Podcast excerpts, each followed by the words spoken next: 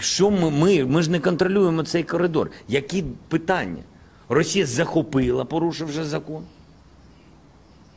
Наші територіальні води, все. Але навіть коли хтось говорить про ескалацію і дипломатію, треба все спробувати. Ну, я не розумію, є люди в світі, які за це відповідають. МАГАТЕ технічно відповідає за безпеку на атомних станціях. І керується це завжди двосторонніми договорами між МАГАТЕ і країною, на території якій є станція. Але ми дали можливість МАГАТЕ спілкуватися напряму з Росією. Тому що вони ну, просто люди е, хворі на голову. Вони можуть підірвати ту чи іншу станцію. Вони не змогли. МАГАТЕ не може з ними домовитись. ООН не може з Росією домовитись. Розумієте? Ось і все. Володимир Зеленський зустрівся з президентом Болгарії, де був з офіційним візитом, і на камери не витримав і почав е, активно дискутувати і сперечатися з Радівим, тому що Радів, президент е, Білору... е, перепрошую Болгарії, сказав наступне: що треба шукати дипломатичний шлях вирішення конфлікту в Україні. Він не назвав це війною. І е, десь було проговорено, що боєприпаси самі потрібні Болгарії. Дійшло навіть до того, що президент Болгарії попросив вимкнути камери, тому що настільки на нього тиснув Володимир Зеленський, і все йшло не по е, тому, як домовлялися, а не по протоколу, що попросив вимкнути камери. Пане Романе, як ви вважаєте, чому так трапилось? Чому Болгарія раптом от е, вирішила назвати війну конфліктом і шукати дипломатичне вирішення?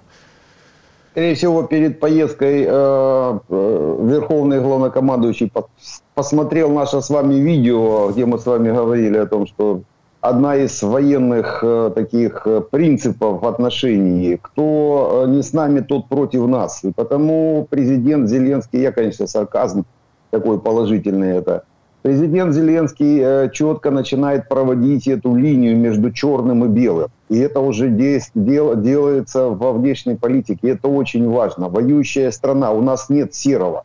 А Должны определиться, должны определиться государства, должны определиться их правительства, должны определиться президенты, те, которые представляют государство. Они, в конце концов, они за белое или за черное? Они за умных или за красивых? То есть пора слазить с забора и, в конце концов, определяться. Это касается не только Болгарии, а хотя там только президент, он с таким, э, с душком российским. Правительство там проевропейское, правительство нам очень сильно помогает, и народ Болгарии помогает. Но надо определяться. Определяться Болгарии, определяться Венгрии, определяться Израилю, определяться Грузии, определяться еще где-то с десятком Греции, э, то есть десятка стран. Э, той же Турции, в конце концов, надо определиться между умными или красивыми. Э, И этот вопрос уже надо проводить, потому что если эту черту э, между черным и белым не провести, то э, те, кто не с нами, те, те могут стать против нас в любой момент и ударить в спину. Это уже было, и потому этот, этот момент надо э, четко понимать. И потому вот э, президент Зеленский здесь э, од- однозначно двумя руками за, он уже это начал делать и в политике в том числе. Очень грамотно. Пане Романе, до речі, згодом Зеленський відвідав і Чехію, де проговорив з нашим е, другом відверто президентом е, Чехії. Е, Ну він сказав, що е, в НАТО Україну чекають після завершення війни, після перемоги. Загалом, якщо от е, Зеленський згадував з е, президентом Болгарії в розмові Запорізьку атомну електростанцію, і зараз от е, західна преса особливо говорить про наступне: що Путін на межі, і ці дні будуть критичними найближчі, тому що в квітні Сі Цзіньпінь, е, очільник Китаю, заборонив. Можна так сказати, Путіну використовувати ядерну зброю, і зараз він на межі, аби вчинити, можливо, якісь дії на Запорізькій атомній електростанції. Як ви вважаєте, найближчі дні будуть критичними? Э, Дело в том, что вряд ли Китай ему запретил. Э, Китай это, это хитрые лисы. Э, Они сначала спровоцировали войну. Путин без Китая, без согласия Си Цзиньпиня или без его волшебного пенделя в прошлом году, он бы не начал эскалацию военных действий. Потому Путин сначала получил добро у Китая. В прошлом году он слетал к Си Цзиньпиню. Э, Прилетел оттуда счастливый, очень сильно счастливый, значит, получил этот пендель или добро и э, напал на Украину уже э, широкомасштабно, то есть по всей линии соприкосновения. По- Потому китайцы сейчас хотят состроить такую ми- мину при плохой игре. Э, Не получится у, э, у них. Э, Мы прекрасно знаем, кто стоит за Россией. Мы прекрасно знаем, кто снабжает, поддерживает Россию, кто покупает у нее углеводороды, кто снабжает ее теми же боеприпасами напрямую и через прокладки. То есть это, этот весь дракон иранско-китайско-российский, он, это один дракон только о трех головах. Потому как бы там Китай что ни говорил, э, реальные действия Путина, он будет э, их согласовывать с Си Цзиньпинем и э, то, то, что он даже начал эскалацию по ядерному вопросу, это было тоже с разрешения, а может быть опять же из- из-под волшебного пенделя того же Си Цзиньпиня. У них, та же, у них ка- картина не совсем приглядная у Китая. Дело в том, что по ядерным зарядам у Китая там, по-моему, 6 сотен всего лишь ядерных зарядов. Они хотят или 4, или 6, вот они хотят с 4 до 6 сотен ядерных зарядов увеличить.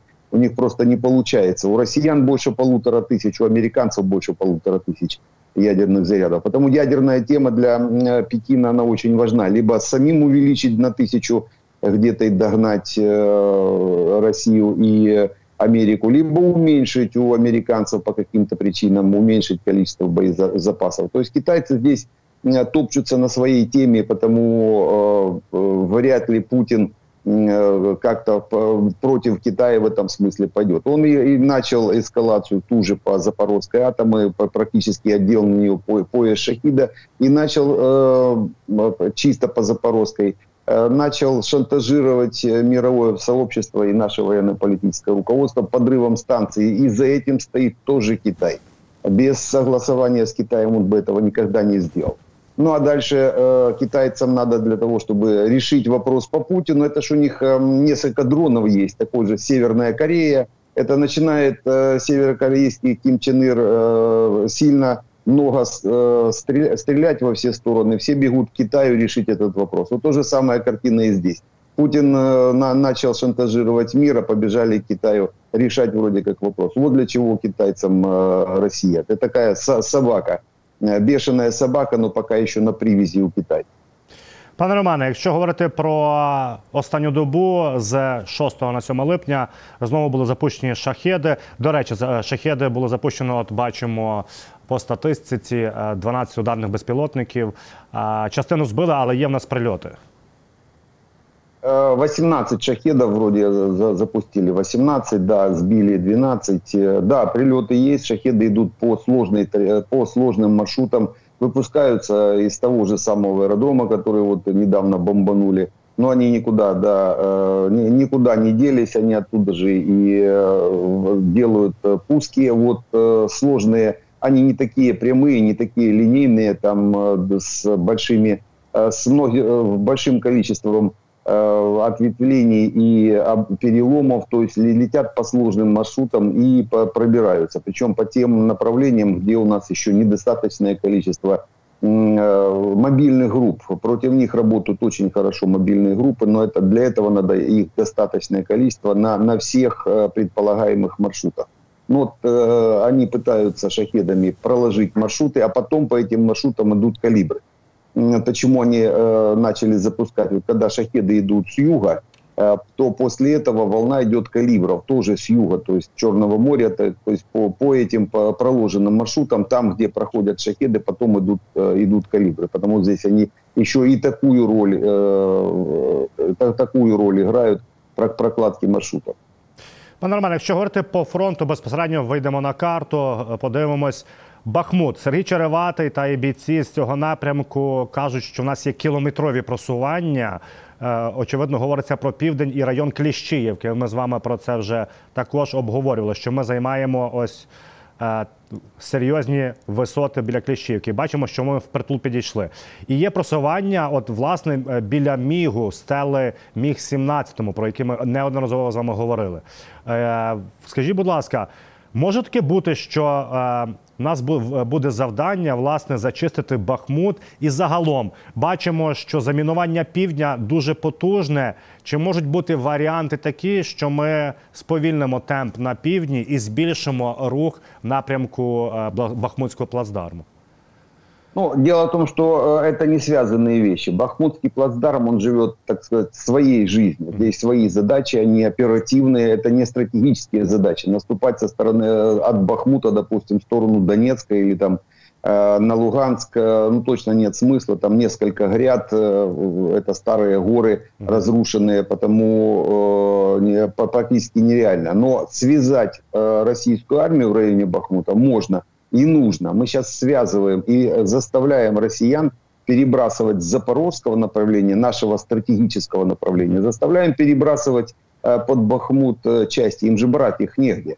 Э, Потому они забирают с Херсонского, э, Запорожского направления уже несколько полков переброшено под Бахмутское. Потому здесь выполняется такая стратегическая задача связывания российских э, войск. Причем им приходится бросать сюда подготовленные части, э, тех, же, тех же десантников, хотя последнее время и наблюдается сборная солянка, то есть им приходится э, э, любые части более-менее готовые с э, разных видов и родов войск, но боеготовые, э, подводить в эту бахмутскую мясорубку теперь, э, а, а теперь им приходится не в самой не в самом Бахмуте, им приходится по высотам пытаться нас сбросить с высот. Мы подходим, по- подошли э, и заняли часть высот в районе Клещеевки, господствующие высоты за нами, и дальше мы двигаемся в районе Верховки севернее. И э, тот же самолет, это ведь высота, это превышение над э, Бахмутом.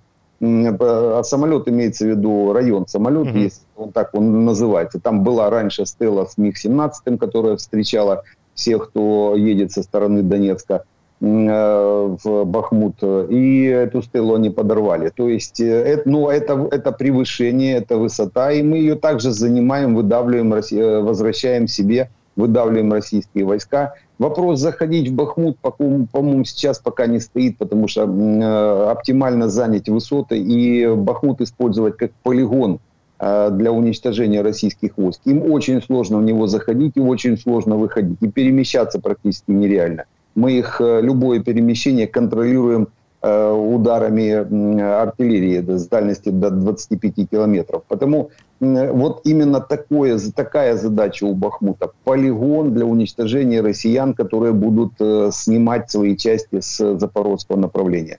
Ну а основная, на- основная задача этого э, весенне-летнего на- наступления это пересечение сухопутного коридора, выход на Азовское побережье в любой точке. Одна из субзадач э, это может быть э, выход и на Луганск, только не из-под э, Бахмута, это выход на Луганск возможен по левому берегу э, Днепра, по ле- ой, с Северского Донца по левому берегу, да, по левому берегу Северского Донца, из-под Кременной, Сватова на Старобельск, на Счастье, на Луганск. Но это уже больше подготовительный этап для следующего, э, до сле- следующей части наступления нашего уже осенне-зимнего. Но для того, чтобы отрезать Донбасс от э, связи с, с Россией. Е, Пан Роман, не знаю, ви чи бачили, але військовослужбовець Сестриват, Сестриватовський дав перше інтерв'ю. Це та людина, яка перед 24 лютого мала підірвати Чонгарський міст. І от, власне, що він каже: Чонгарський міст, я нагадаю нашим е, глядачам постійним. Ось тут це е, перетин з тимчасово окупованого Криму на фактично е, материкову Україну. І він каже, що він мав підірвати, він не зумів підірвати, тому що чи то якісь дроти не працювали, чи то. ем, а якась ДРГ працювала. У мене запитання: е, якби він і він каже, якщо б ми підірвали міст, це б нічого не поміняло, бо все рівно через годину-півтора росіяни би налагодили понтонні переправи і далі би рухалися на материкову Україну. Е, Скажіть, будь ласка, як ви вважаєте, чи справді підрив своєчасний е, Чонгарського моста не дав би ніяких результатів? Задержал бы на несколько часов российские части, которые бы пошли через Армянск. Они и пошли через Армянск, через Перепоков. Потому ничего бы подрыв мостов не дал. Мгм. Именно один подрыв мостов как таковой. Э, Проблема э, выхода россиян из Крыма в Украину, она э, более глобальная. Не было проведено в течение 8 лет, с 2014 года, не было проведено мероприятий и по выполнению инженерно-технических сооружений по выходу и заходу в Крым. Не было той стены, которую отстроил в свое время Сергей Наев, генерал, и еще несколько генералов в районе Донецка. То есть линии фронта не было. Э, вход и выход э, в Крым, а тем более последние года перед э, вторжением полномасштабным, э, россияне, э, э, на, наше, наше руководство э, ничего не сделало для того, чтобы запечатать Крым. Наоборот, э, Потому россияне нашли бы ходы под, с подрывом или без подрыва, это не важно. Была команда прямая или не была на э, взрыв или не взрыв. Но это уже следствие будет э, решать. Э, Это военное преступление, э, они должны были быть подорваны. Почему они не были подорваны? Ну, это ли следствие решит, скорее всего, после смены власти. А вот э, именно глобальная проблема была именно та, та что не было самой концепции э, отношений с оккупированными территориями. Причем нет, она была, она была по Донбассу.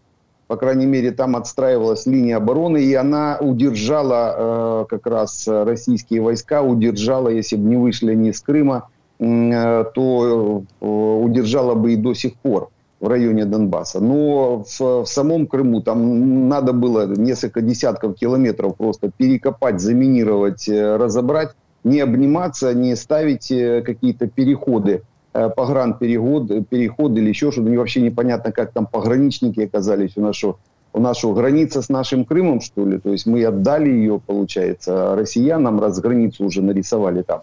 По эти все по- погранпереходы. Здесь эта проблема была, а не в, не в человеке этом, который не подорвал, или, там, или каких-то команд. Мгм. Ничего бы это, с одной стороны, не дало. Другая проблема, она намного глобальнее, системная ошибка, которую совершили наши власти последние, как минимум, за последние 8 лет перед, э, все власти за последние 8 лет перед э, вторжением. По Украине ездили россияне на российских номерах. После 14-15 годов, после десятка буч в Донецке, после э, тысячи человек погибших в Донецке, у нас россияне по Украине ездили на российских машинах. Э, в- а вот, вот это была проблема.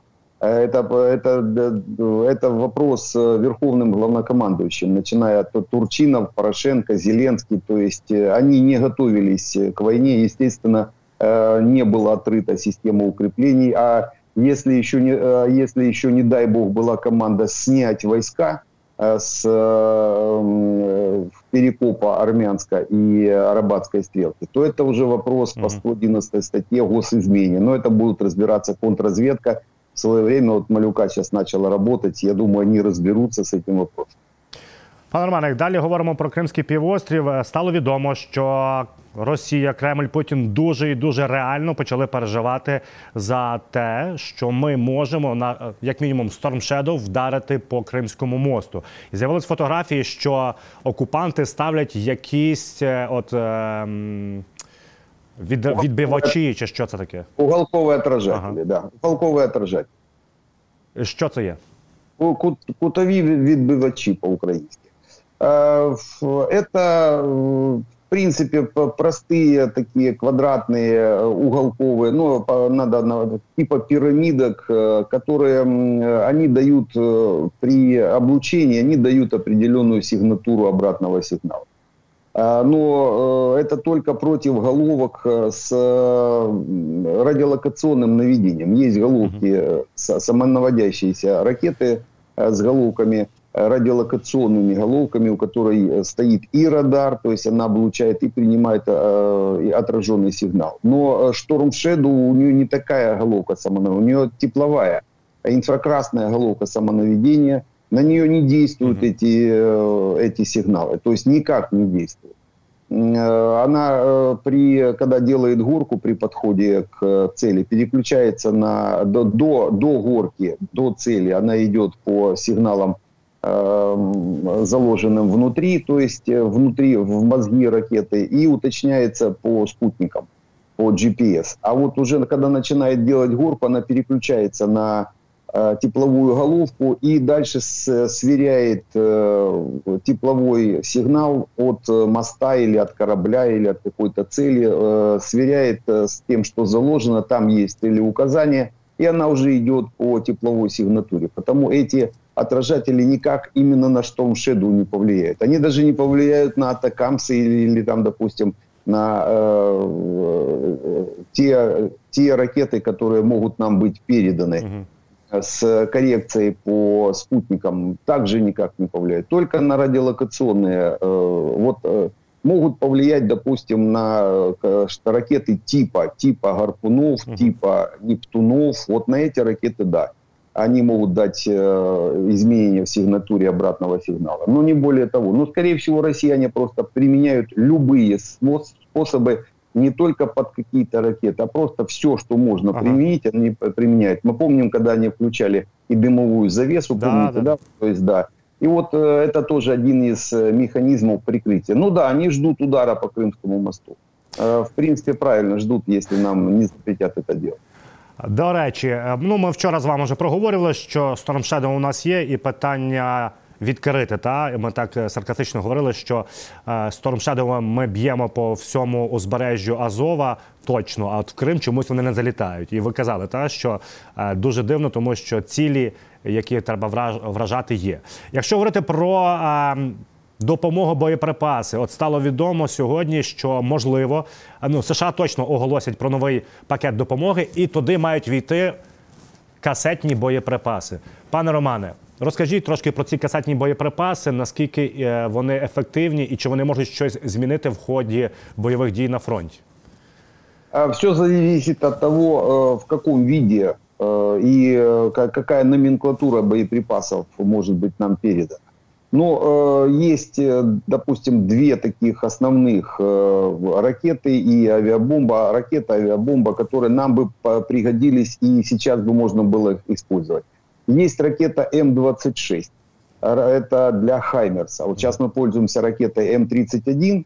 Это с дальностью под 80 километров. Э, Ну, это фугасные боеприпасы в основном. Мгм. А есть ракета М-26, дальность у нее поменьше, э, километров 30-35, ну, где-то в районе 30 километров, а, но там э, именно около 600 суббоеприпасов М-77. Это маленькие такие бомбочки, э, причем довольно-таки серьезные, э, они прожигают э, броню 10-миллиметровую. Э, Там кумулятивный заряд э, при взрыве ракеты в воздухе. Ракета взрывается где-то на высоте в районе 700-800 метров. Э, Дальше зуб, суббоеприпасы ра- рас, э, распыляются на, э, площ- на площади где-то в 25 тысяч квадратных метров. Вот эти 600 с чем-то боеприпасов, этих бомбочек, разбрасываются на, такую, э, на, на такой площади, падая, они стабилизируются, и при ударе о броню или просто о, землю, э, эффект кумулятивный по броне прожигает э, броню, легкобронированную технику прожигает и дальше взрывается на земле или, на, или по броне. Потому вот такие боеприпасы э, было бы, конечно, неплохо использовать. Как раз эта ракета, их очень много у американцев, большое количество этих боеприпасов на складах лежит. И, в принципе, нам бы они помогли, мы площади могли бы накрывать и уничтожая живую силу и легкую броню. Э, Танк он, конечно, не уничтожит, но легкую броню прожжет и взорвется. Э, В М-26. Этот же ракетный ускоритель от этой ракеты М-26 используется в GLSDB, тоже ракеты для Хаймерсов. Это только как разгонный блок для э, планирующей авиабомбы GBU-39. Э, Мы тоже используем эти, эти ракеты, то есть мы уже их используем, те же разгонные блоки М-26 как раз в этом, в этом GLSDB. Потому поставить нам суббоеприпас э, М-26, вернее, по- поставить э, ракету М-26 э, с суббоеприпасами М-77, в принципе, можно было бы очень быстро, мы бы сразу их использовали. Есть еще одна авиа, есть еще один такой компонент авиабомбы с такими же с такими же э, суббоеприпасами, которые мы можем также отрабатывать. Сбрасывается авиабомба, э, также распыляется, э, это такая же кассе- кассетная, э, разбрасывают эти, эти же, кстати, суббоеприпасы М-77, М-77, только уже с самолетов. Э, Потому что один, что другой вариант нам бы пригодился, причем э, даже сами суббоеприпасы М-77, М-77 нам бы пригодились. Почему? Потому что их можно сбрасывать с простого беспилотника. У нас очень много беспилотников, которые могли бы взять этот суббоеприпас, подтянуть их э, к броне или к скоплению и сбросить то, что мы сейчас делаем. А Он намного лучше э, за счет кумулятивной составляющей, да, даже лучше, чем э, э, выстрел от РПГ, которым мы сейчас пользуемся, оперяя его. То есть было бы положительным, конечно, моментом, если бы нам их передали. Вопрос просто в каком виде, либо в, в качестве заряда для Хаймерсов, либо для авиабомбы. Ну и в том, и в том хорошо, а лучше, чтобы и в том, и в том тоже. Посмотрим. Есть информация, что должны объявить, но пока они передадут, э, в общем, пока украинцы, пока не, по- не не, по- не поверят. Ну, власне, так. Є в нас е, оновлена інформація. На жаль, пане Романе, під час запису стало відомо, що у Львові вже, на жаль, десята жертва. Витягнули з-під завалів. Я нагадаю, що днем раніше, зараз два, два дні е, жалоби у Львові, тому що ракетою влучили в житлову інфраструктуру і знищений будинок. Е, Є в нас інформація про F-16, що Румунія готова виголосилась е, готувати наших пілотів.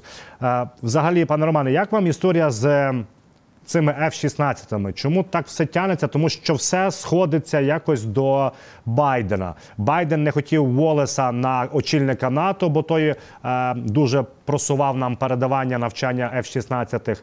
Зараз от якісь країни. е, Союзниці, яким F-16 передавали штати, затягують навчання. Чому так е, Білий Дім розтягує таку необхідну нам авіацію, аби захищати наших хлопців та дівчат з повітря? У Белого дома, если говорить именно о Байдене, а- об этой, э, сейчас Белым домом руководит Клинтоновско-Обамовская группа. Байден это, э, он был вице-президентом при Обаме как раз в 2014 году, когда Крым э, сдавали россиянам. Потому они руководят Белым домом сейчас. И у них есть свое видение и свои договоренности, а может быть когда они продавали Донбасс они, э, и Крым, и Донбасс, они в 2014 году что-то за это получили. Обращ... Отдавать обратно не хотят. Или боятся, по крайней мере. Пот- Потому э, Байден будет, э, как бы он там ни хотел, но ему надо удерживаться на э, посту президента и еще и переизбраться, по крайней мере. Потому он э, выдавливает по капле, по чайной ложечке э, то, что нам нужно, а вот э, основные вещи, те, которые бы тут же нанесли разгром э, россиянам, они придерживают. Вот самолет это одно из таких, э, одна из таких номенклатур.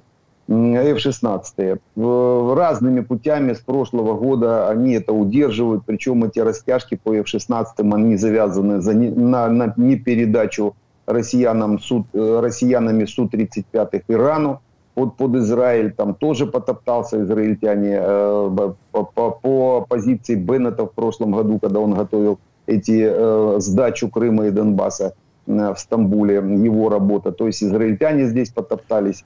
Э, по- Потому Байден, э, он, от него практически все зависит. От него зависит э, и принятие решений по передаче F-16, как это производство американское. От него же зависит и прием Украины в НАТО.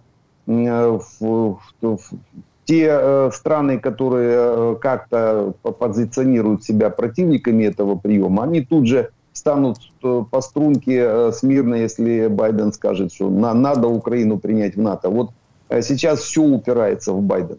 И в Байдена, и в это Клинтоновско-Обамовскую группу, которая, я ее шайкой называю, потому что Клинтон в свое время выдавил То есть снял с нас зонтик э, ядерный, которым мы прикрывались, заставил отдать о- оружие ядерное. Э, В 2014 году Обама сдал Донбасс Крымом э, вместе с Меркель. Но вот сейчас Байден пытается как-то это все устаканить. То есть э, мы не получаем того оружия, которое могло бы э, быстро нам помочь вернуть э, Крым и Донбасс. То есть вот пока это еще священная корова никак никак не двигается. Ну, посмотрим, если Байден уж будет сильно упираться. Я думаю, народ Америки примет во внимание э, вот такую упертость Байдена и не даст возможности ни самому Байдену, ни, может быть, демократам всей этой партии, которая э, сейчас э, рулит. Хотя там большинство тоже за Украину. То есть так не, непонятно, как вообще эта обамовская группа удерживается на плаву и самой Демпартии, и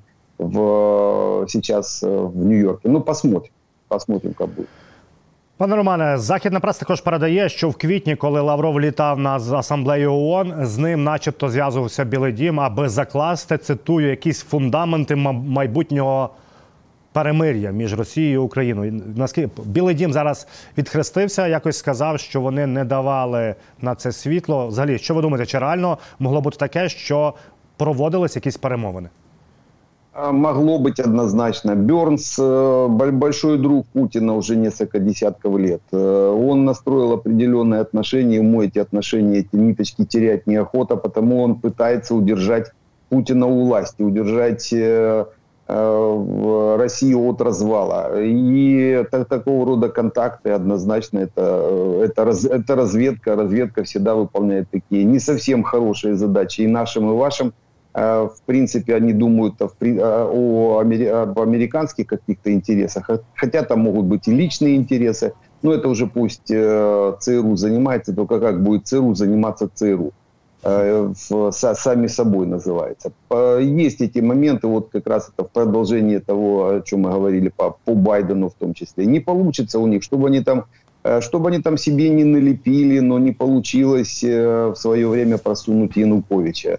Э, Не получилось Януковичу э, нас воткнуть в Россию. Ну, не получилось. Не получилось э, россиянам, вернее, американцам, тому же Байдену, Байдену, Обаме и той же Меркель сдать Донбасс и Крым навсегда. То есть все равно это все вернется обратно, мы вернем свои территории, как бы они там себе как, как бы они там себе не продавали чего-то, чего бы там себе не нарисовал Израиль, мы все равно вернем свои территории, уберем э, с, нашей, с нашей уже территории, уберем этих всех э, пришлых казачков, засланных. э, потому пусть топчатся, э, хуже будет только им. Це однозначно. Пане Романе, дякую вам за.